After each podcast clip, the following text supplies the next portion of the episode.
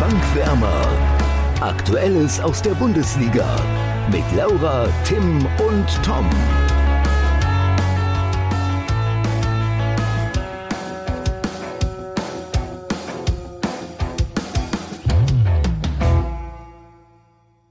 Es ist Mittwochabend und somit ist das Transferfenster seit gestern Abend geschlossen. Konntet ihr euch denn schon vom nervenaufreibenden Deadline Day erholen, Laura und Tim? Ja, also, also ich, ich weiß nicht, was man dazu groß sagen soll. Also der wird natürlich sehr groß gemacht und da war auch einiges los. Aber mich hat das jetzt nicht so krass gejuckt, bin ich jetzt auch ganz ehrlich. Also bei Hamburg, klar, zwei überragende Transfers am letzten Tag gemacht. Ja. Äh, aber ja, der Rest, weißt du, das, das hat nicht mehr viel mit uns zu tun. Die ganzen Mbappés oder Ronaldos. Oder Griezmanns, ja, das stimmt, natürlich. Oder der Topstürmer Luc de Jong, der ehemalige Gladbacher, ja. der jetzt äh, für Barcelona stürmt. Ja, ja, genau. Also äh, ich kann für mich sprechen, dass ich äh, sehr, sehr regelmäßig ähm, ja, die üblichen Medien aktualisiert habe, weil ich sehnlichst auf Transfers für Werder gewartet habe. Da kam dann ja noch einer mit Mitchell Weiser kurz vor Ende des Transferfensters. Ähm, deswegen war es für mich schon relativ nervenaufreibend, aber äh, wenn es für euch nicht so war, dann können wir jetzt ja direkt in die Folge reinstarten, oder? Absolut. Klingt nach einem Plan. Absolut. Und ich würde sagen, Tippspiel erstmal auflösen? Ja. Ja, mach ja. mal. Warum lachst du so, Tom?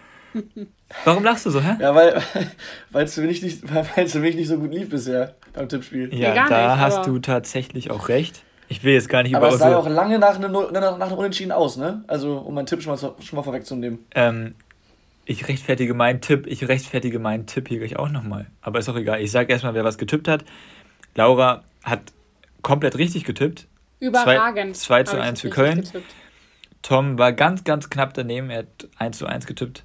Und ich habe 3 zu 1 Schade. getippt. Schade. Ja. Zu dem Spiel muss man sagen, also muss man erstmal hervorheben, wie überragend gut Köln war, in meinen Augen. Absolut. Also da, mhm. auf diesem Spiel steht zwar 2-1 drauf, aber unter gar keinen Umständen steckt dann 2-1 drin. also es ist halt, also, also alleine wie Köln gespielt hat, ja, also das Mittelfeld, wie sie das Mittelfeld von Anfang an dominiert haben, da hat Bochum ja gar keinen Zugriff gehabt. So, ja. ähm, was man aber. Ich merke jetzt schon, wie viele Mannschaften ich falsch eingeschätzt habe. Da gehört Köln auch zu. Also bis jetzt. Ja, ich auch. Ich, eigentlich kann man bei meiner Tabelle, äh, wenn man jetzt bei Instagram einmal nachschaut, Hertha und Köln tauschen, glaube ich. aber darauf komme ich später zu sprechen. Ähm, also, ich hätte nicht gedacht, dass ähm, Köln jetzt das dritte Spiel in Folge gut spielt. Nie im Leben. Ähm, wenn ich, ich glaub, bei Bochum, gedacht, wenn ich bei Bochum aber hervorheben möchte, ist auf jeden Fall Polter den ich auch nicht so stark eingeschätzt hätte. Ähm, ich glaube, seine Robustheit kommt dem Bochum natürlich sehr entgegen. Aber wenn wir jetzt nochmal weiter vorne anfangen im Spiel, ich finde, Köln hätte sich eigentlich viel, viel früher belohnen müssen. Es stand 0-0 zur Pause, oder? Ja, das, äh, das 1-0 sogar auch relativ spät gefallen, tatsächlich. Mhm. Ich habe jetzt nicht die Minute, aber ich glaube, es war. Stimmt, Luis Schaub. Richtig, genau. später. Genau. Ähm, wobei dann aber das Tor oder die beiden Tore ja im, im Endeffekt quasi auf die fast selbe Art und Weise gefallen sind. Ja. Diese Flanken sind halt auch einfach unfassbar eklig zu verteidigen. Und wenn die gut kommen von Florian Kainz, der, also bei ihm gibt es entweder eine richtig gute Flanke oder vielleicht geht es ja auch mal in Seiten aus. Ja. So, das, aber, das aber auch wie Luis Schaub den macht, ja, als hätte er sein ganzes Leben nichts anderes gemacht. Also das war wirklich stark Oder gemacht. Lemperle danach. Ja, klar. Und dann 2-0. Ne, macht ja. er genauso. Nee, gut, dass du diese beiden Tore ansprichst. Ähm, ich meine, ja, es ist erst der dritte Spieltag und ich glaube, wir haben Köln auf jeden Fall unterschätzt. Man muss natürlich mal schauen, können sie das hochhalten, ne? können, sie, können sie weiter diese Intensität auch im Spiel haben. Deswegen darf man jetzt auch nicht zu viel rein, rein interpretieren. Aber trotzdem, ist, sie sind weit davon entfernt, dass es Zufall ist, dass es so gut läuft. Und wenn man sieht, dass die beiden Tore auf identische Art und Weise äh, fallen, sozusagen, wird da wahrscheinlich auch ein Plan hinter gewesen sein, dass das auch eine Art Taktik ist. Und du hast ihn auch gerade angesprochen, Florian Kainz ist für mich jetzt in der Saison, in der noch jungen Saison, ähm, schon mal ein kleiner Gewinner, oder jetzt meinetwegen auch ein Gewinner der Woche, hätte man fast sagen können, weil er sich äh, jetzt in dem Spiel, aber auch in den Spielen zuvor echt gut gemacht hat, hat, hat jetzt schon einige Assists auf dem Konto, glaube ich, in, in Liga und Pokal und ähm, den habe ich äh, gerade früher zu Bremer Zeiten, hat er in der Liga meistens nichts gerissen und auch bei Köln hat er auch viele Spiele dabei, wo er eher untergegangen ist und äh, der macht bisher einen richtig guten Eindruck und das ist echt spannend, was da gerade in Köln passiert und was Baumgart da anscheinend aufgebaut hat oder noch aufbaut. Ja. Also ich muss sagen, ich hätte nicht damit gerechnet, dass sie nach drei Spieltagen sechs Punkte haben. Nee. Ich habe eher so gedacht, Ich dass, So habe ich ja letzte Woche meinen Tipp gerechtfertigt, dass es nicht sein kann, dass Köln sechs Ja. Punkte nach drei Spieltagen hat. Aber Ja. am Ende ist man immer geht schlauer. anscheinend doch, ne? Ja. ja, also wir haben jetzt natürlich schon sehr viel gelobt. Was ich mich so ein bisschen frage ist, was, wenn mal eine schwache Phase kommt und die wird zu 100% kommen in dieser Saison, das ist ganz, ganz klar, die wird kommen. Erstmal natürlich, wie lang geht die und äh, beziehungsweise kommen sie da dann wieder raus, halbwegs schnell, bevor es gefährlich wird. Weil das ist halt so ein, so ein Punkt bei solchen Vereinen, wenn, wenn es läuft, dann läuft's und dann ähm, spielen die auch solide, solide, souverän, wie zum Beispiel jetzt Mainz letzte Saison unter, unter ähm, unter Bo Svensson, als dann, dann lief, dann lief es einfach. Hat man genau gemerkt, okay, die, die sind jetzt so auf dem, auf dem, auf dem äh, aufsteigenden Ast, da passiert nichts. Aber wenn du halt eben dann doch in so eine Negativspirale reinrutscht und da nicht richtig rauskommst, dann kann es halt auch echt gefährlich werden. Bestes Beispiel, letzte Saison Werder Bremen. Ja, ähm, aber Werder Bremen hatte keinen Steffen Baumgart. Und Steffen Baumgart, Nee, ähm, der ruht sich auf keinen Sieg aus oder sonst was. Also der wird die Jungs spätestens in der Kabine schon wieder, also klar, er lobt sie auch in den Medien und das macht er auch zu Ja. Recht. Ein Trainer muss sich ja auch vor die Mannschaft stellen, ist ja klar. Aber ich wette, zu 100% sagt er auch in der Kabine, ey Leute, klar, läuft gut, es sieht richtig gut aus, aber ich glaube, er weiß auch, oder er hat das Spiel ja auch gesehen, da waren viele Situationen dabei, wenn da der letzte Verteidiger nicht noch die Fußspitze dran bekommt, ne, kann es auch äh, Gute Nacht Maria heißen. Und Ja. dann ist es nämlich ganz schnell so, dass du dann, wenn du dann ein Gegentor fängst, mit dieser Art und Weise Fußball zu spielen, wenn, wenn du als Steffen Baumgart-Mannschaft ein Gegentor fängst, ein frühes oder 1-0 hinten liegst, dann wird es halt extrem schwer, in meinen Augen. Außer du hast halt so eine top moralische Leistung wie jetzt gegen die Bayern. Aber da sehe ich halt das, das Risiko so ein bisschen drin, dass wenn diese 50-50-Szenen quasi gegen Köln ausgehen, ja, dass sie dann die Spiele verlieren können. Und dann wird es halt interessant sein, hm, ob sie dann halt auch diese Intensität gehen können über die komplette Saison. Ja, und genau das ist es. Und diese 50-50 Sachen, die du das auch ansprichst, das sind ja oft auch die Sachen, die ähm, ein Spiel zum Kippen bringen oder auch vielleicht sogar eine Saison zum Kippen bringen, wenn plötzlich gefühlt alles gegen dich läuft und du einfach viel Pech hast. Eben dann kommst du manchmal nicht mehr raus. Und deswegen, ähm, gerade auch mein Einwand oder unser Einwand jetzt sozusagen, dass man schauen muss, ob sie es hochhalten können. Und eine Sache, die möchte ich kurz ergänzen. Ähm, du hast halt gesagt, sie haben eben ein, oder Werder Bremen hatte letztes Jahr keinen Steffen Baumgart als Trainer. Stimmt zu 100 Prozent. Baumgart auch ein hervorragender Trainer. Also ich habe ihn aber nicht gesagt, gesehen an der Baumgart- Seitenlinie. Du hast, ja, pass auf, mein Punkt kommt noch. Du hast aber dann auch gesagt, dass sich Baumgart nicht auf Siegen oder auf guten Spielen ausruht. Das hast du jetzt zwar nicht direkt gesagt, aber indirekt hast du damit ja Kofeld unterstellt, er würde das vielleicht machen. Aber Tom, es gab ja Würde Nee, ich so nee, sehen, nein. Nein, stopp. Aber, So ja, meinte ich das Ich wollte nicht. so klarstellen, weil so, nee, nee, aber so klang das, deswegen wollte ich es einmal kurz klargestellt haben. Ähm, Musst dich ja nicht so ist. direkt angegriffen fühlen, ja? Nein, also nein, ich wollte ja nur. Äh, Ich meine nur, Zuhörer also ich glaube, es gibt schon rüberbringen. andere Trainer, die gehen das vielleicht ein bisschen anders an. Und ich glaube, dass Steffen Baumgart halt auch Das- sehr extrem ist. Keine Frage. Ich glaube, der ist sehr, sehr im positiven Sinne verbissen da. Und das äh, hilft natürlich Ja. dann auch. Das ist, das ist ganz klar. Ähm, ja, gibt es noch was zu Bochum zu sagen? Ich meine, war ein schwieriges Spiel für einen Aufsteiger. Jetzt 2-1 in Köln verloren. Ist natürlich im Zweifelsfall vor der Saison gesagt, Gegner, gegen die man mal punkten sollte, als Aufsteiger, um drin zu bleiben. Aber ähm, ich meine, die haben jetzt immerhin drei Punkte nach drei Spielen. Ich glaube, das ist für einen Aufsteiger mehr als solide. Da kann die Hertha nur von träumen. Und ähm, ich glaube, dann müssen wir da nicht groß noch drüber sprechen über das Spiel oder nicht noch weiter drüber sprechen, oder? Nee, lass uns weitergehen. Ja, wollte ich auch sagen. Okay. Dann lass uns mal zu einem Spiel gehen, das ähm, eigentlich wirklich genau so verlaufen ist oder genau diese Elemente hatte, äh, wie wir es letzte Woche prognostiziert haben. Nämlich äh, Borussia Dortmund gegen die TSG 1899 Hoffenheim. Endstand 3 zu 2 und wir haben letzte, Saison äh, letzte, letzte Woche gesagt, dass ähm, das schon eine Art Derby-Charakter hat aufgrund der Vorgeschichte. Und es war vor allem in der Anfangsphase ein relativ ruppiges Spiel, sehr körperbetont, war auch sehr intensiv. Frag mal Das Witzel, heißt, ich glaube, der das hat immer noch ein blaues Auge. Ganz genau, ganz genau. und das so früh in der Partie. Äh, war doch nach neun Sekunden, glaube ich, ne? Das, das Foul von, von Ja, Baumgart ja also Mainz, sehr, ne? sehr früh. Sehr früh Ja. auf jeden Fall. Genau. Und da natürlich fünf Tore sprechen auch für sich. Wir haben auch gesagt, dass da immer, dass da immer viele Tore fallen. Ähm, deswegen auch ein sehr, sehr geiles Spiel, wie ich finde. Aber unfassbar bitter. Unfassbar bitter für Hoffenheim. Also, wenn du da so spät noch ausgleichst und dann direkt, also das Tor, ja, also, was soll man über, ich will jetzt nicht Haaland wie alle anderen auch in den Himmel loben, so, wow, macht er gut. Purer Wille einfach. Ähm, ich möchte viel mehr das eine Tor loben. Jetzt weiß ich leider nicht mehr, wer diesen Pass gespielt hat bei Hoffenheim. Ähm, das war das erste Tor, wo er den Pass Richtung Grundlinie spielt. Wo die wirklich Guerrero komplett auseinandernehmen. Wer hat denn das Tor gemacht?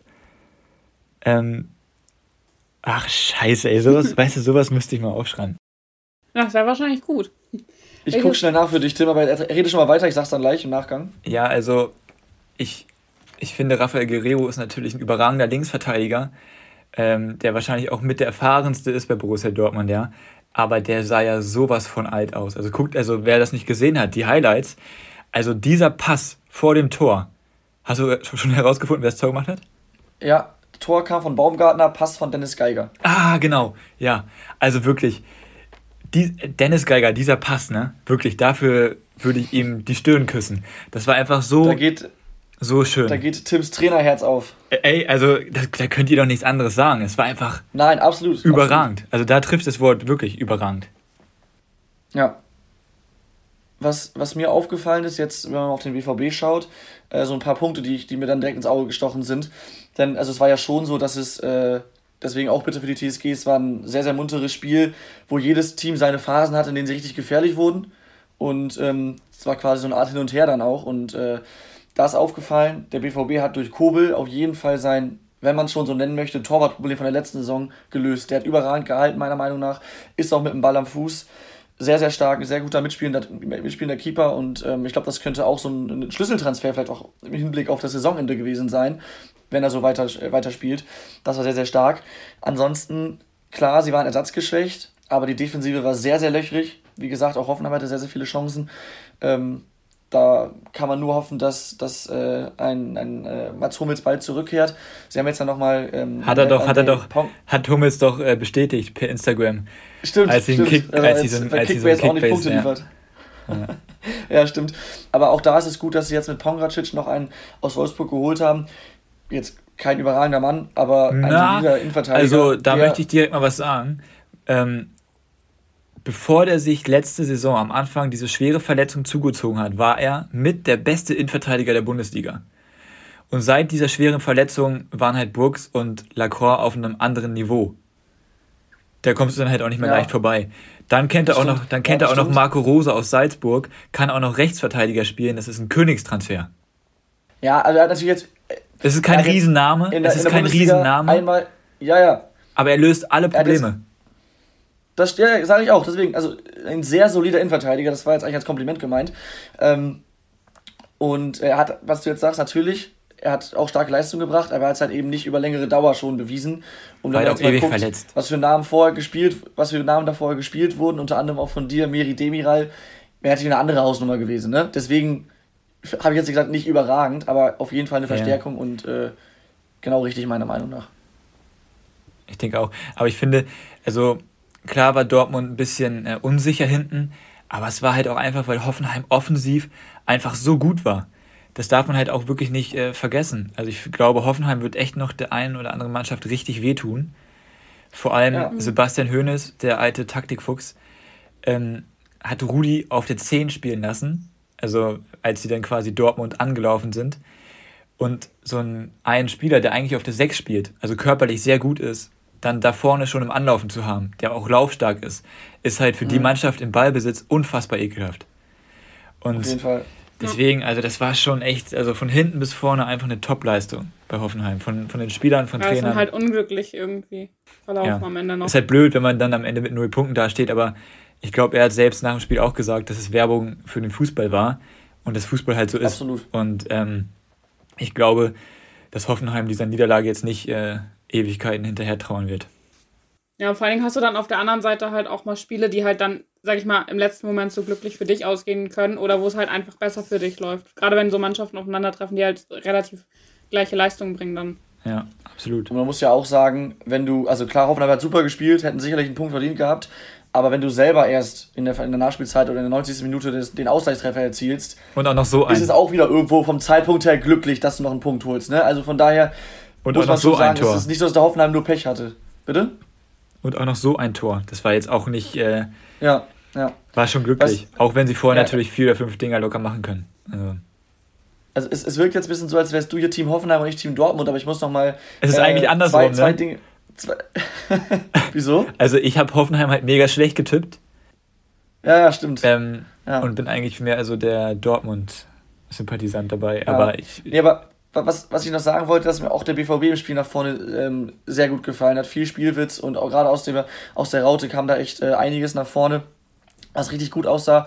Vor allem sind mir, da, sind mir da die beiden jungen Spieler, Rainer und Bellingham, sehr, sehr positiv aufgefallen. Vor allem letzterer. Bellingham sowieso. Ähm, Alter. Überragendes Spiel, viel mehr muss man da nicht zu sagen. Und bei Rainer habe ich das Gefühl, jetzt nach drei Spieltagen vorsichtig, aber habe ich das Gefühl, dass ihm diese Raute Mittelfeld und damit eher die Position im Zentrum mehr zugute kommt als letztes Jahr auf dem Flügel.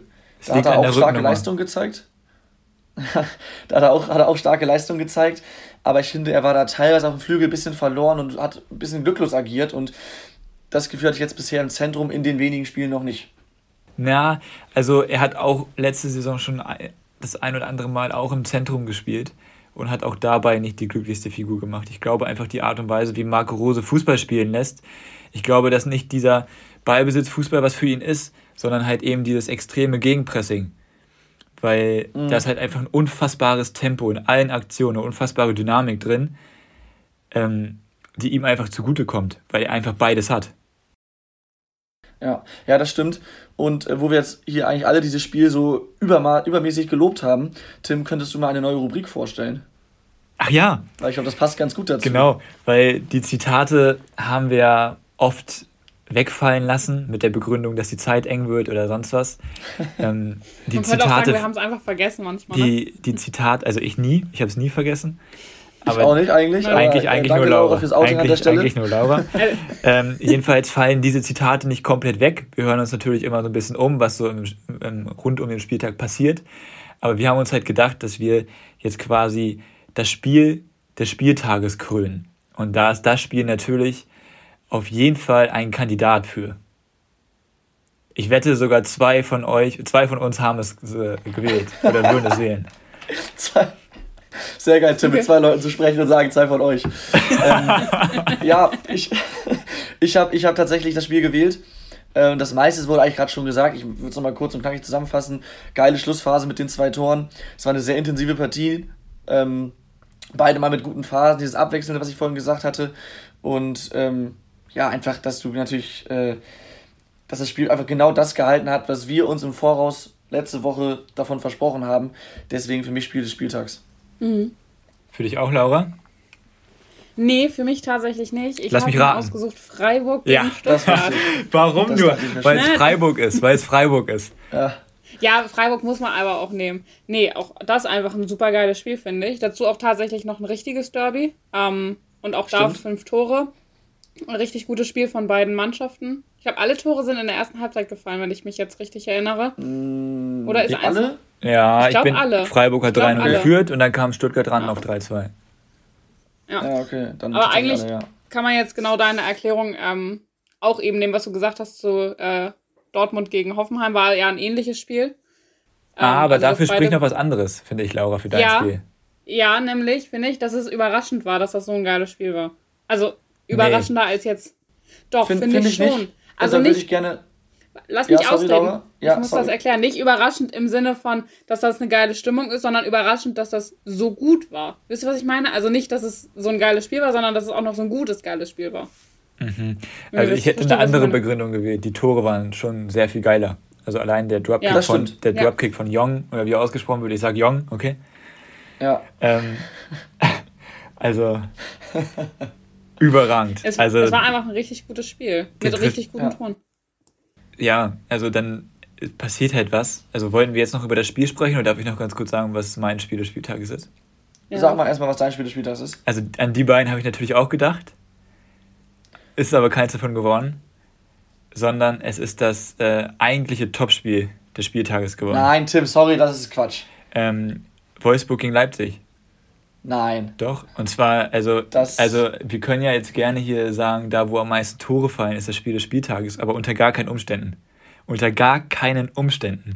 Weil fußballerisch war Wolfsburg gegen Leipzig einfach ein anderes Niveau, in meinen Augen. also ich habe jetzt nicht alles sehen können, aber ich habe äh, mir, mir ein paar Highlights angeguckt und ich habe mir ein bisschen was durchgelesen. Das Spiel war wohl dann von beiden Mannschaften zumindest zwischendurch schon auch relativ fehlerhaft. Ja, aber einfach nur, und, weil, lass mich bitte ausreden. Ja. Ähm, naja, also, ich habe eigentlich gerade noch gesprochen, aber ist egal. ja, okay, nein, dann, dann, dann lass ich dich jetzt mal ausreden. Nein, sag, alles gut, alles gut. Nein, red weiter, los. Ich weiß nicht, was ich sagen wollte. Das ist sauber. dass du mich unterbrochen hast. Nein, also ähm, vielleicht war es, also ich fand die Qualität schon sehr hoch, einfach alleine schon wegen der individuellen Klasse, die da auf dem Platz stand. Und es ist einfach krass zu sehen, wie gut der Kader von Wolfsburg ist und wie gut der Kader von Leipzig ist in meinen Augen, auch in der Tiefe. Im Gegensatz zu Dortmund und Bayern finde ich beide. Auf dem Papier. Ich finde, beide Kader können wirklich bei Bayern und Dortmund auf dem Papier meinetwegen mithalten. Und ich fand dieses Spiel, das Tor war scheiße, war glücklich. ähm, aber das, das passt halt auch zum Spiel, weil es war einfach so brutal intensiv.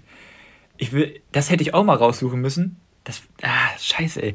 Ich will, ich locker sind in diesem Spiel am meisten, das ist meine These, in diesem Spiel wurden die meisten Sprints absolviert, alleine von Wolfsburg. So, was natürlich bitter ist, Schlager, Kreuzbandriss jetzt im Nachhinein, wenn mich nicht alles täuscht. Und ja. ähm, mhm. Ja, Muss also. bei Kommune da direkt verkaufen. Sehr ärgerlich. Ja. No. Also für mich ist es das Spiel des Spieltages, weil es einfach, ja, ich fand es krass. Okay. Ja, ich habe ich hab tatsächlich vorhin mal geguckt. Ich habe jetzt nicht bei den Sprints geschaut. Ich habe geguckt bei der Laufdistanz. Und die war im Vergleich zu ein paar anderen Spielen dann doch etwas geringer. Äh, ich weiß, es sagt nicht so viel über die Sprints aus, ne? aber das Stadion ist kleiner. Mit Intensität zu tun. Ja, das stimmt tatsächlich. der, der, Platz ist relativ klein, glaube ich. Ähm, ja, nein, ist in Ordnung, das Spiel zu wählen, aber äh, ich glaube, die Zuhörer haben jetzt schon mal gesehen, das ist eine Rubrik, bei der wir noch mehr diskutieren können. Vermutlich. Ja, besser als diese langweiligen Zitate, die wir sowieso weglassen. Und so beschäftigen wir uns ja. noch näher mit dem Spiel. Ja, aber. Ich würde sagen, diese Rubrik ist besser als die auch sehr tolle Rubrik der Zitate, weil äh, du kannst jetzt ja nicht unsere eigenen Ideen hier so runtermachen, Tim, das geht ja nicht. Meinte ich auch nicht so. Nein, natürlich nicht. Tim, 20 Sekunden zuvor noch diese langweiligen Zitate. Aber die so. Alles klar. Ähm, dann lass uns doch kurz, wenn wir jetzt gerade bei Wolfsburg-Leipzig waren, ähm, ja, gibt es noch was drüber zu sagen oder ist eigentlich schon alles gesagt für dich, Tim? Ja, also im Prinzip ist alles gesagt. Ich finde es halt einfach sehr schade, dass Leipzig nach drei Spielen nur drei Punkte hat. Das finde ich extrem mhm. enttäuschend. Umso bemerkenswerter ist es, dass Wolfsburg nach drei Spielen neun Punkte hat. Das hätte, glaube ich, mhm. keiner gedacht. Ähm, ja, also so viel, man hat es ja schon eben gerade gemerkt. Also ich glaube, so viel gibt es über das Spiel jetzt nicht äh, zu besprechen, weil die Intensität war einfach unfassbar hoch. Und ja. ähm, man hat aber auch gemerkt bei RB Leipzig zum Beispiel, dass wenn sie nicht so ins Rollen kommen, dass dieser RB Leipzig Fußball dann auch nicht so funktioniert. Das heißt, du musst irgendwie nur versuchen, mhm. wenn, wenn wir uns jetzt vorstellen, der RB Leipzig Fußball ist so ein Fahrradreifen, einfach nur einen richtig dicken Baumstamm da reinzurammen und dann. ähm, also meistens hilft das schon ein kleiner Stock zwischen die Speichen, Tim, aber wenn es gleich ja. ein ganzer Baumstamm sein soll, ist das auch in Ordnung. Äh, ich finde, also was du sagst, ja, stimmt, es war sehr intensiv. Trotzdem, und das liegt auch daran, dass man natürlich mittlerweile hohe Ansprüche an Leipzig hat, an den Leipzig-Fußball. Ich fand, äh, ich fand, ich ich fand äh, die Leipziger etwas enttäuschend. Und äh, wenn ich mich jetzt gerade nicht irre, war Willi Orban der Leipziger mit den meisten Torschüssen und Willi Orban ist Innenverteidiger. Und äh, ja, das muss nicht so viel heißen. Vielleicht hat er einfach bei Ecke sich sechsmal durchgesetzt ja, und auf Tor so war es auch. Hm. Ja, gut, okay. Trotzdem, äh, das ist so eine Statistik, die spricht schon so ein bisschen Bände, finde ich. Und ähm, ja, er ist jetzt seit kurzem da und hat natürlich auch äh, man hat große Erwartungen, aber ich finde André Silva bisher sehr enttäuschend. Äh, auch. Jetzt, ich habe die Szene gesehen, wie er da ähm, mit Brooks bis aneinander geraten ist und danach gibt Brooks ihm so im Vorbeigehen so normal die Schulter und er schmeißt sich dahin wie, wie sonst was und macht den sterbenden Schwan. Das macht, glaube ich, machen viele Fußballer, aber das ist einfach affig. Und dann, also, ja, ich finde, äh, André Silva gibt bisher keine gute Figur ab. Auch dazu muss man sagen, ähm, der braucht halt leider wirklich Zeit. Weil ja, natürlich es, halt, es sind halt wirklich zwei verschiedene Welten. Eintracht Frankfurt und RB ja. Leipzig. Dieser RB Leipzig-Fußball. Es, es ist sinnbildlich, dass äh, die Szene mit Brooks die von Silver ist, die dir im Gedächtnis geblieben ist aus dem Spiel. Mhm.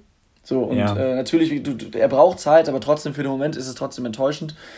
Ähm, und auch deswegen, weil ich eben von Leipzig mehr erwartet hätte, ist es für mich, für mich kein Kandidat gewesen für das Spiel des Spieltags. Aha. Ja, aber nächsten Spieltag, nächsten Spieltag äh, hat Leipzig halt auch einfach mal die richtig harte Aufgabe und äh, empfängt die Bayern. Ja. Und da, da hoffe ich, und da hoffe ich, dass sie die Bayern aber mal so ordentlich abschießen, weil ich finde das so lächerlich, ne? Weil Bayern, in welcher, also ich fand das so krass, weil das habe ich so gar nicht mehr vor Augen gehabt, weil Upamecano schon so früh gewechselt ist. Der deutsche Meister, der erste Platz, holt sich vom zweiten Platz den Cheftrainer, den Stamm-Innenverteidiger und den Kapitän. Also, wo leben das, wir denn? Ja. Also, alle, alle kritisieren Dortmund, zu Recht meinetwegen auch, dass sie die Bundesliga manchmal auch schwächen. Aber was für Spieler kaufen sie? Sie kaufen Dahut, sie kaufen Schulz. Er, Bayern hat RB Leipzig in meinen Augen systematisch zerstört. Also, das ist halt. das ist meine eine, eine, es ist halt, Aussage. Es ist halt einfach so. Kannst du sagen. Es wenn ist man so, so macht es doch eigentlich auch, also klar ist das scheiße und nicht geil, aber es macht doch Sinn, wenn man FC Bayern ist. Weißt du, du siehst, dass RB Leipzig jetzt auch, wenn sie, sag ich mal, mit den Spielern und Julian, Julian Nagelsmann auch schon eine realistische Chance Ich weiß nicht, ob Sabitzer wirklich nötig war, der Transfer. Nein, war auch nicht, aber. Wenn, Aha, äh, warum äh, macht es dann Sinn aus Bayern Sicht? Lass mich, wenn du mich einmal ausreden lassen würdest, Tim, dann würdest du auch mal hören, wo ich mit meinen Argumenten hin will. Ich sag, es macht ja Sinn, weil Leipzig, finde ich, war jetzt in den letzten Jahren, so wie sie gespielt haben, schon irgendwie auch eine stärkere Konkurrenz für Bayern. Und dann ist es irgendwie ja so eine Frage der Zeit, sag ich mal, auch wenn die sich richtig eingespielt haben, dass sie doch mal Meister werden. Und dann macht es doch Sinn, weil das hat ja Bayern früher auch mit Dortmund gemacht, dass du denen die besten Spieler wegkaufst. Die ja auch gute Spieler sind, die du in deinem Kader gebrauchen kannst. Oder jetzt halt der Trainer, der auch für äh, Bayern halt interessant ist. Das macht ja, also es ist halt nicht geil oder so, aber es macht halt schon irgendwo Sinn. Es ist aber unglücklich, dass das Sicht, alles ne? einmal auf einmal in einem Sommer. Darum geht es ja. mir. Dass sie wirklich. Ja, das ist halt kacke. Ich glaube, ich, also natürlich, natürlich macht es irgendwo Sinn für den aufnehmenden Verein, einfach die besten Spieler zu kaufen, weil die kennen die Liga, die können wahrscheinlich zumindest schon mal ein bisschen die Sprache. Upamecano weiß ich jetzt nicht, aber der hat auf jeden Fall schon ein paar Worte Deutsch gehört. Das heißt, der muss auch nicht alles von, von vorn, vornherein lernen. Er kennt sogar jetzt den Trainer, den er ja quasi, der ihn mitgebracht hat sozusagen. Ähm, das, das macht für Bayern schon Sinn, aber es ist natürlich schade für die Liga, schade für die ja, Konkurrenz. Klar. Und auch aus dem Münchner Lager ähm, hörte man ja mal, ich glaube, das war damals Uli Hoeneß, äh, der sich ein bisschen geärgert hat, dass die deutsche Liga, ähm, dass dann nach den Bayern erstmal so eine große Lücke klafft. Und äh, solche Aussagen sind natürlich eine ziemliche Frechheit, wenn man gleichzeitig eben die Konkurrenten so stark schwächt. Ja, aber das ist ja klar, ich also glaube, wenn Uli Hoeneß sowas sagt, ist es ja klar, dass es irgendwo immer schon mal eine Frechheit ist, ne? Ja, das stimmt natürlich. Also ich, deswegen, also eure Diskussion ist zwar sehr lebhaft, aber ich glaube, das, das kann man abkürzen. Das macht halt für Bayern absolut Sinn, aber es ist schade für alle anderen. Und es war in dieser Transferphase für den neutralen Betrachter auf jeden Fall zu viel und zu hoch sozusagen, was sich Bayern da von Leipzig mitgenommen hat. Im Gegenzug aber auch äh, der neue, der oder der Neuzugang von RB Leipzig, Moriba von Barca, der ja. als 18-Jähriger viel zu viel Gehalt gefordert hat von Barca, ist jetzt zu RB Leipzig gegangen. Ähm, aber das ist ein sehr spannender Transfer. Der ist, also, der kann halt auch einfach wirklich problemlos in die Fußstapfen von Marcel Sabitzer treten. Also, glaube ich schon. Also, ist halt auch so ein typischer ja. RB Leipzig-Transfer, weißt du? Der wird wahrscheinlich irgendwann für 50 oder 70 Millionen zu Liverpool wechseln und gut. so. Oder zu den Bayern dann, ne? Nee, ich glaube nicht, dass Bayern 50 oder 70 Millionen ausgibt bei der Konkurrenz. Dann warten sie lieber, bis der Vertrag ausläuft. Ja, das war auch, naja, egal. Ähm, wollen wir dann jetzt mal zu den oder zu den spannendsten Transfers äh, vom Dienstag oder meint ihr auch noch vom Montag auch nochmal äh, zu sprechen kommen? Oder Laura, wolltest du noch was zu deinem äh, Spiel des Spieltags Stuttgart gegen Freiburg sagen? Nee, ich finde, da hatten wir eigentlich auch schon. Na, darf ich was dazu sagen? Ja, ich hatte auch noch was, aber Tim, fang okay. gerne an. Ähm, also, ich war echt überrascht von Stuttgart, dass die so schlecht waren in den ersten Minuten. Also, das war. Aber ja, und ich möchte, ich, ich weiß, das Ding ist, du liegst nach neun Minuten 2-0 hinten. Ähm, durch zwei Aktionen, die so vielleicht einmal in der Saison wirklich funktionieren. Also zumindest der Dropkick. So. Ähm, von daher, okay, du liegst 2-0 hinten. Aber es war trotzdem, trotzdem haben sie sich einfach schlecht angestellt. Und ich fand auch hinten waren die einfach so super unsicher. Im Gegenzug das Tor von Mafropanos natürlich richtig stark. Richtige also, Maschine. Alter, das, das habe ich nicht kommen sehen. Also. Muss man sich mal angucken, falls man es noch nicht gemacht hat. Das ist echt, echt stark. Und halt Sorry, auch, ich habe dich unterbrochen, kann das sein? Nee, also ich war eigentlich fertig, aber die Moral von Stuttgart ist halt einfach, also wenn man sich halt anguckt, welche Namen da jetzt äh, in der Startelf standen, weil sie einfach so viele Verletzte haben, äh, finde ich es beeindruckend, was die für eine Leistung äh, gebracht haben. Und ich finde, am Ja. Ende wäre der Ausgleich vielleicht auch verdient gewesen. Ja, ähm, was mir direkt aufgefallen ist, tatsächlich beim 3-0, glaube ich, spätestens, es war quasi das gleiche Spiel wie in der Vorsaison. Damals sind die am ersten Spiel aufeinander getroffen in Stimmt. Stuttgart. Auch da führte Freiburg 3-0 zur Pause, oder sie führten 3-0. Das, glaube ich, dann bis zur Pause. Stuttgart hinten brutal anfällig, nach vorne sogar gar nicht mal ideenlos, aber einfach hinten so schlecht, dass du eigentlich kein Bundesligaspiel gewinnen kannst. Und dann macht das Freiburg nach der Pause so, dass sie natürlich zurückziehen. Ne? Sie haben ja, auch wenn es jetzt zweimal dann quasi am Ende 3-2 ausgegangen ist und quasi es dann nicht mehr so souverän klingt nach einer 3-0-Führung, trotzdem haben sie immer diese nötige Souveränität, das dann runterzuspielen oder einfach äh, das Ding über die Zeit zu bringen.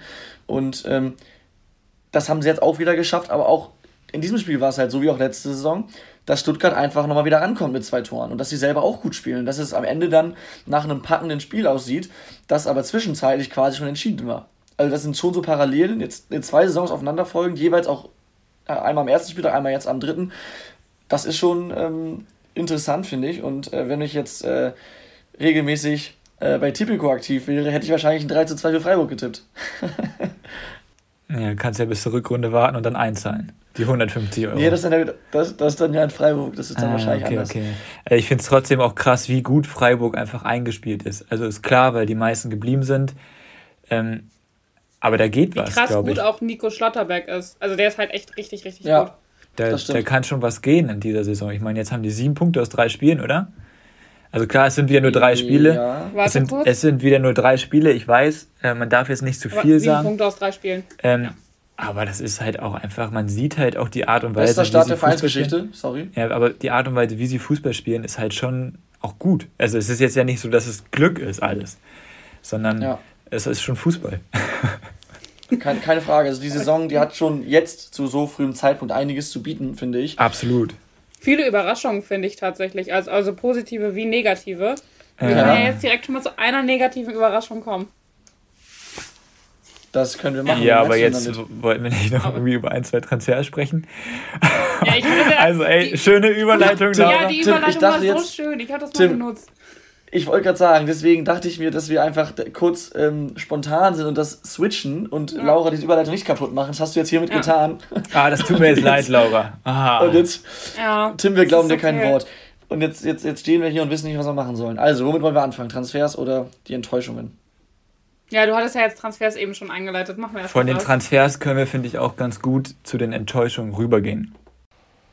Ja, sehr gut, ja. Gut. Auf geht's. Ähm, da wäre einmal natürlich Eintracht Frankfurt zu nennen, die sich jetzt im Sturm nochmal verstärkt haben mit äh, Sam Lammers von, äh, von Atalanta Bergamo. Haben sie sich geliehen, Mittelstürmer, 24 Jahre alt. Ich kenne ihn jetzt nicht so gut, muss ich sagen, aber ähm, sicherlich eine clevere Verpflichtung, äh, da sie jetzt mit Boré eigentlich, ja, der ist noch nicht richtig angekommen, der hat selber auch gesagt, äh, er möchte Verstärkung haben. Sie haben zwar viele für die Offensive, aber ich glaube, Boré ist so der einzige wirklich ja, richtige Mittelstürmer auch, der ähm, da im Kader steht. Von daher definitiv ähm, ein cleverer Transfer, glaube ich, oder? Ja, vor allen Dingen finde ich auch, wenn der Spieler halt selber sagt, dass er halt auch noch Unterstützung braucht. Also finde ich, äh, ist das halt. Naja, nur weil der äh, Spieler sagt, dass er Unterstützung braucht, finde ich, muss man da jetzt nichts holen. Also ich nee, glaube, muss dass die, nicht, aber es ist gut, wenn ich man glaube, das dass. Frankfurt gesehen hat, dass sie da halt auch einfach wirklich äh, Bedarf hatten. Ähm, ja, Frankfurt, ey, weiß ich sowieso nicht, was man dazu sagen soll. Über die werden wir nächste Saison, äh, nächste Saison, nächste ja, Woche noch ein bisschen mehr sprechen. sprechen. Ein, aber ein Transfer haben sie noch getätigt und zwar äh, haben sie sich Christian Jakic ausge, auch ausgeliehen von Dynamo Zagreb. Eine fürs defensive Mittelfeld. Das ist natürlich die logische Reaktion auf die Verletzung von Sebastian Rode, der lange ausfallen wird. Ich glaube, der musste auch operiert werden. Ähm, 24 Jahre alt, heißt, hat schon ein bisschen Erfahrung, aber auf jeden Fall noch Entwicklungspotenzial. Ähm, ich glaube, auch das ist äh, eine sinnvolle Verstärkung, gerade weil jetzt eben durch den Ausfall vom Kapitän ein kleines Loch im Mittelfeld auch entstanden ist. Und äh, wenn sich die beiden gut einfügen, dann wird das da in Frankfurt auch langsam ins Rollen kommen, denke ich mal. Ja, Also es war im letzten Spiel auch schon besser. Vielleicht ein bisschen besser. Aber hm. da sprechen wir ja dann nächste Woche mal Ruhe drüber. Ja, ich würde sagen, wir müssen jetzt generell natürlich nicht jeden Transfer abklappern, vielleicht zwei noch. Einmal, da hatten wir jetzt schon auch vor ein, zwei Wochen drüber gesprochen, Josep Breckerloh ist jetzt äh, tatsächlich gewechselt zum FC Turin. Äh, vom, F vom VfL Wolfsburg hatten wir ja gesagt, dass der Anstalten macht und äh, weg möchte. Ähm, sie sind jetzt quasi losgeworden. Äh, erstmal nur verliehen an Turin. Das ist ja generell in diesem Sommer sehr, sehr gefragt, dass da auch Spieler, die man sich normalerweise gerne äh, fest, die man normalerweise gerne fest verpflichtet, erstmal ausleiht. Ähm, aus finanziellen Gründen vermutlich. Äh, ich glaube, das ist für alle Beteiligten das Beste, oder?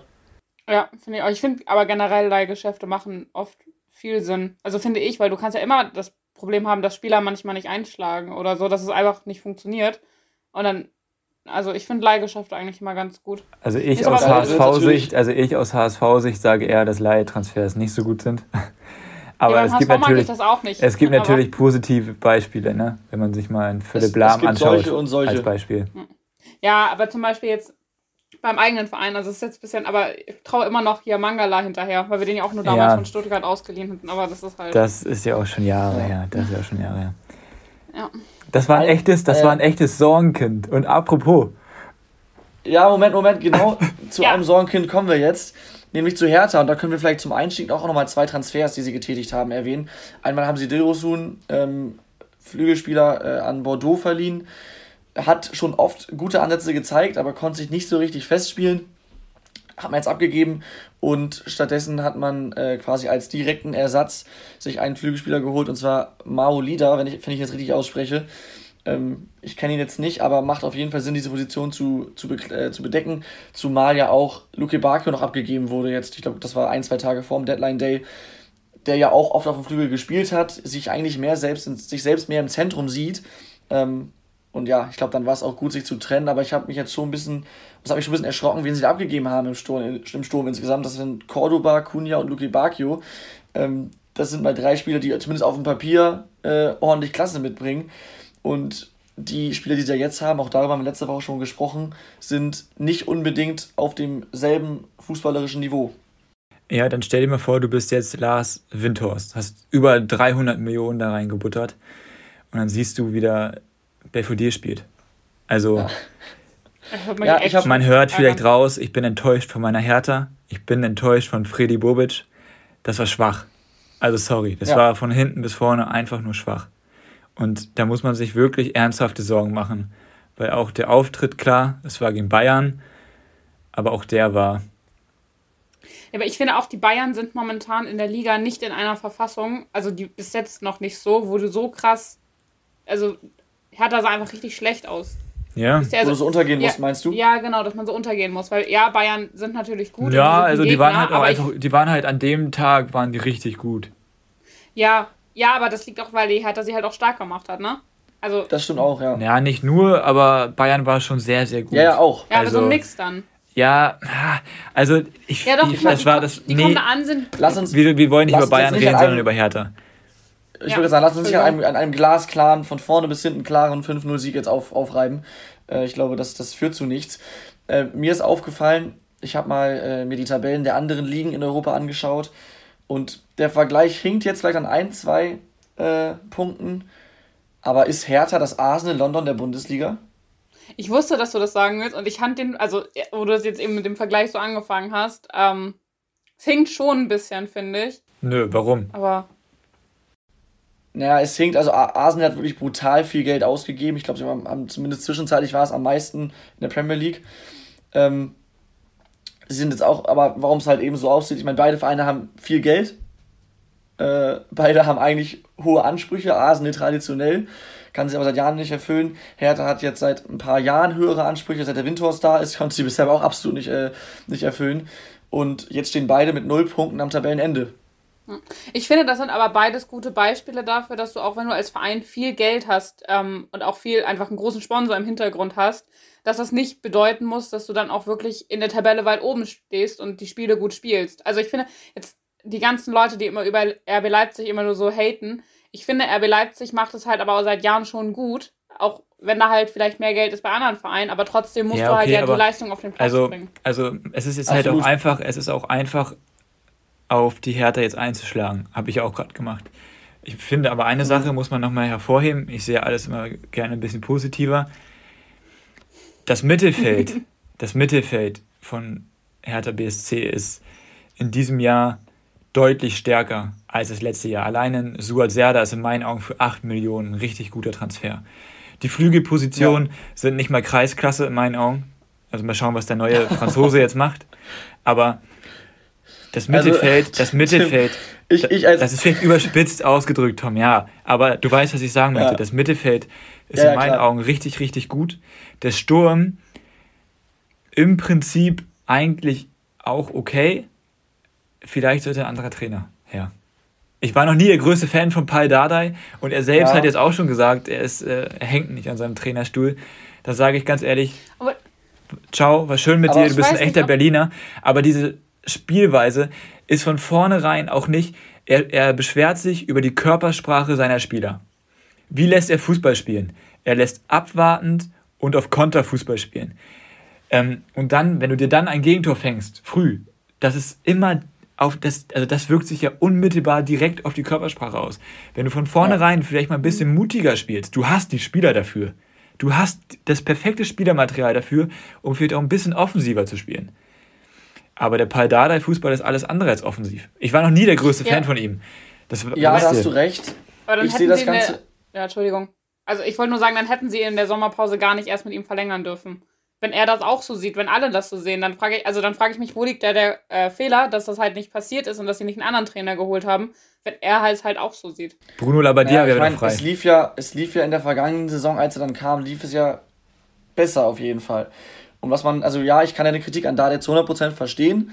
Äh, sie ist bestimmt auch in gewissen Teilen berechtigt. Man muss aber auch sagen, bei Hertha war das Problem, dass Michael Preetz in den letzten Jahren eigentlich immer Einzelspieler gekauft hat aber sich nie eine richtige Mannschaft, eine richtige Einheit formieren konnte. So ist der, so wirkt es beim Blick von außen. Es ist jetzt aber eine richtige Einheit du, schon geworden. Ja, Moment, ja, warte mal. Aber du kannst eine Mannschaft nicht innerhalb von einer Transferphase komplett umbauen. Ja, sie haben viele Spieler abgegeben, schwierige Spieler wie Kunja zum Beispiel. Sie haben einige neue dazu, dazu geholt, aber trotzdem ähm, das muss wachsen und das dauert vielleicht auch ein, zwei Transferphasen. Deswegen finde ich es ein bisschen ungerechtfertigt, jetzt so viel auf Dardai abzuladen. Aber klar, man muss sich da die Frage stellen, ob nicht vielleicht eher der erste Trainerwechsel der Bundesliga-Saison wird. Ja, würde ich draufsetzen. Wir haben, ja? wir haben eigentlich noch ein zweites. Achso, sorry. Ja, ich wollte nur sagen, ich setze eigentlich ein bisschen mehr auf Glasner, aber. Ja. Ja, da, darüber, darüber können wir nächste Woche sprechen, wenn wir uns an der Eintracht widmen. Es gibt eigentlich noch ein weiteres Sorgenkind, und zwar Gladbach. Aber aufgrund der Zeit müssen wir es abkürzen mit viele Verletzte und schwierige Gegner. Die werden sich danach irgendwann Lass uns nächste Woche, wir haben ja die blöde Länderspielpause. Da können wir auch über genau. zwei Sorgenkinder sprechen. Zeit. Genau, deswegen kommen wir jetzt schnell zu unseren Rubriken und wir starten mit dem Gewinner der Woche. Ich fange einfach mal an, weil ich gerade schon am Reden bin. Und zwar habe ich das vielleicht beste Sturm, Sturmduo der zweiten Liga gewählt. Ähm, so ist es, da haben wir nochmal unsere alte Rubrik dabei. Es ist nämlich ein Zitat aus dem NDR Sportclub, hat der äh, Moderator da gesagt. Und zwar geht es um äh, Kieré und Burgstaller von St. Pauli, ähm, mhm. die sehr gut gespielt haben. St. Pauli hat 2-0 gewonnen gegen Regensburg, den, äh, oder den Spitzenreiter, die bis dahin alle vier Spiele gewonnen hatten und nur ein Gegentor kassiert haben. Und in diesem, bei diesem 2-0 macht Burgstaller beide Tore und Kieré bereitet beide vor. Ähm, ich glaube, mehr muss man dazu nicht sagen. Ja, soll nee. ich mal weitermachen? ja, ja, auf geht's, Laura.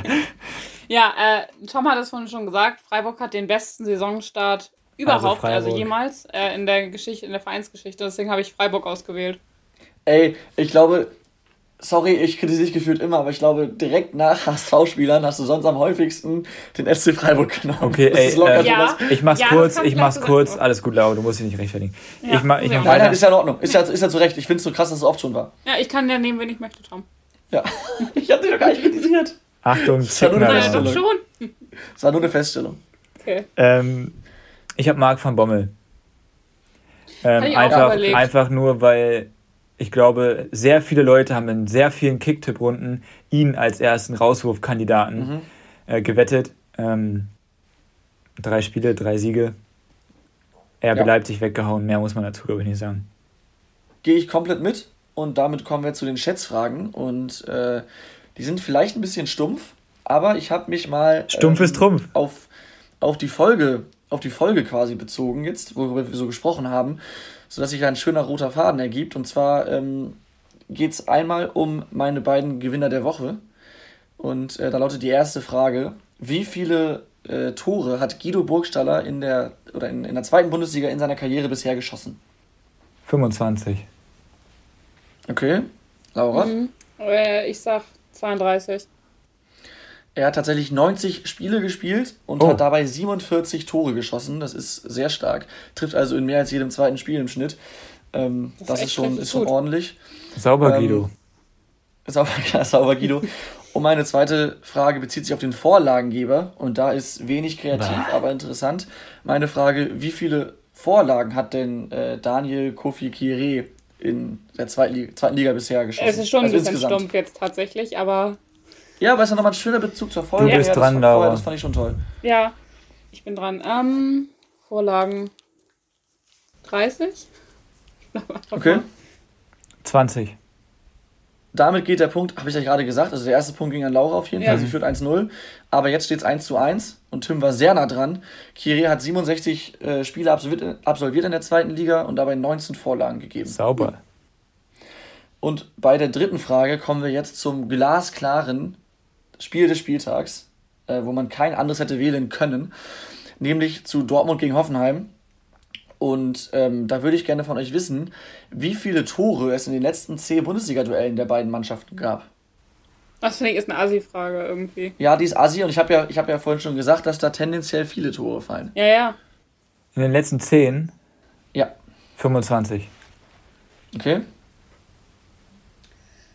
Ich wollte eigentlich Äh. mehr sagen, aber das hört sich schon so unfassbar Ja, das viel hört an. sich ehrlich gesagt viel an, aber ist das in 10 Spielen so viel? Warte. Laura, Äh, komm, drei. Ja, ja, ja. Zwei. Ja. Ich sag wieder, ich sag 35. also ich war schon nach, nach Tims Antwort ein bisschen enttäuscht, weil ich gehofft habe, dass wir in ein Stechen kommen, aber das war danach äh, relativ unwahrscheinlich. Ähm, Laura liegt genau richtig. Oh, Es waren Oh. genau 35 Tore. Oha. Ich finde, das Ähm, sind mal zwei Punkte wert, oder? Also ich habe ja eh Bitte? gewonnen. Ja, wenn du es brauchst, 2 zu 1 wenn du es gewonnen, sehr gut. hast. Doch Ähm, schon. also ich bin ich finde, normalerweise Tim- nicht so gut bei den Scherzfragen, Tim. Ich fände ich fänd 25 Tore wären schon relativ wenig. Ja, ich war mit, Spielen. ja, das stimmt. Das wären 2,5 Aber ich pro bin der Spiel. Meinung, es Spiel war- 2-1 ich ausgeht, bin- ist das über dem Durchschnitt. Ja, ich weiß, aber ein paar Mal dachte ich, dass es auch mal 0-0 ausgegangen ist. Da waren 4-0 bei 3-2. Ich Ja. dachte vielleicht, dass da auch mal. Nur, ach, ich, ja. Denken ist manchmal. es gab- Denken ist Glückssache manchmal. Ne? Es gab, es gab auch, glaube ich, ein 0-0 oder so oder mal ein 1-1, aber äh, eben halt auch viele Spiele mit vielen Toren. Daher äh, diese doch relativ hohe Zahl und Laura gewinnt nicht ganz so hoch mit 2 zu 1. Herzlichen Glückwunsch. Glückwunsch. Und Danke. wir wären am Ende dieser Folge angekommen. Oder gibt es noch was zu vermelden? Nee, Nee. ich würde sagen, wir hören uns nächste Woche. Äh, hab, ja. Wir hören uns nächste Woche, genau. Dann hoffentlich wieder mit ganz solider Stimme.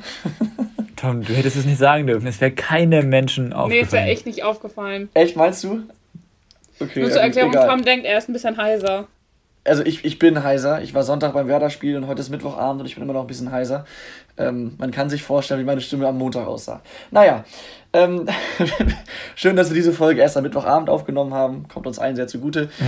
Äh, an die Zuhörer wie immer vielen Dank fürs Zuhören. Hoffentlich äh, schaltet ihr auch nächste Woche wieder ein. Dann, wie gesagt, äh, Themenschwerpunkt würde ich schon fast sagen, Eintracht Frankfurt. Das könnte sehr Gladbach. interessant werden. Und ein bisschen Gladbach. Ich sage ja Schwerpunkt. Das heißt ja nicht nur, sondern Schwerpunkt. Und deswegen, äh, ja, gerne nächste Woche wieder dabei sein. Wird interessant. Macht's gut. Ciao, ciao. Haut rein. Tschüss. Die Bankwärmer. Aktuelles aus der Bundesliga. Mit Laura, Tim und Tom.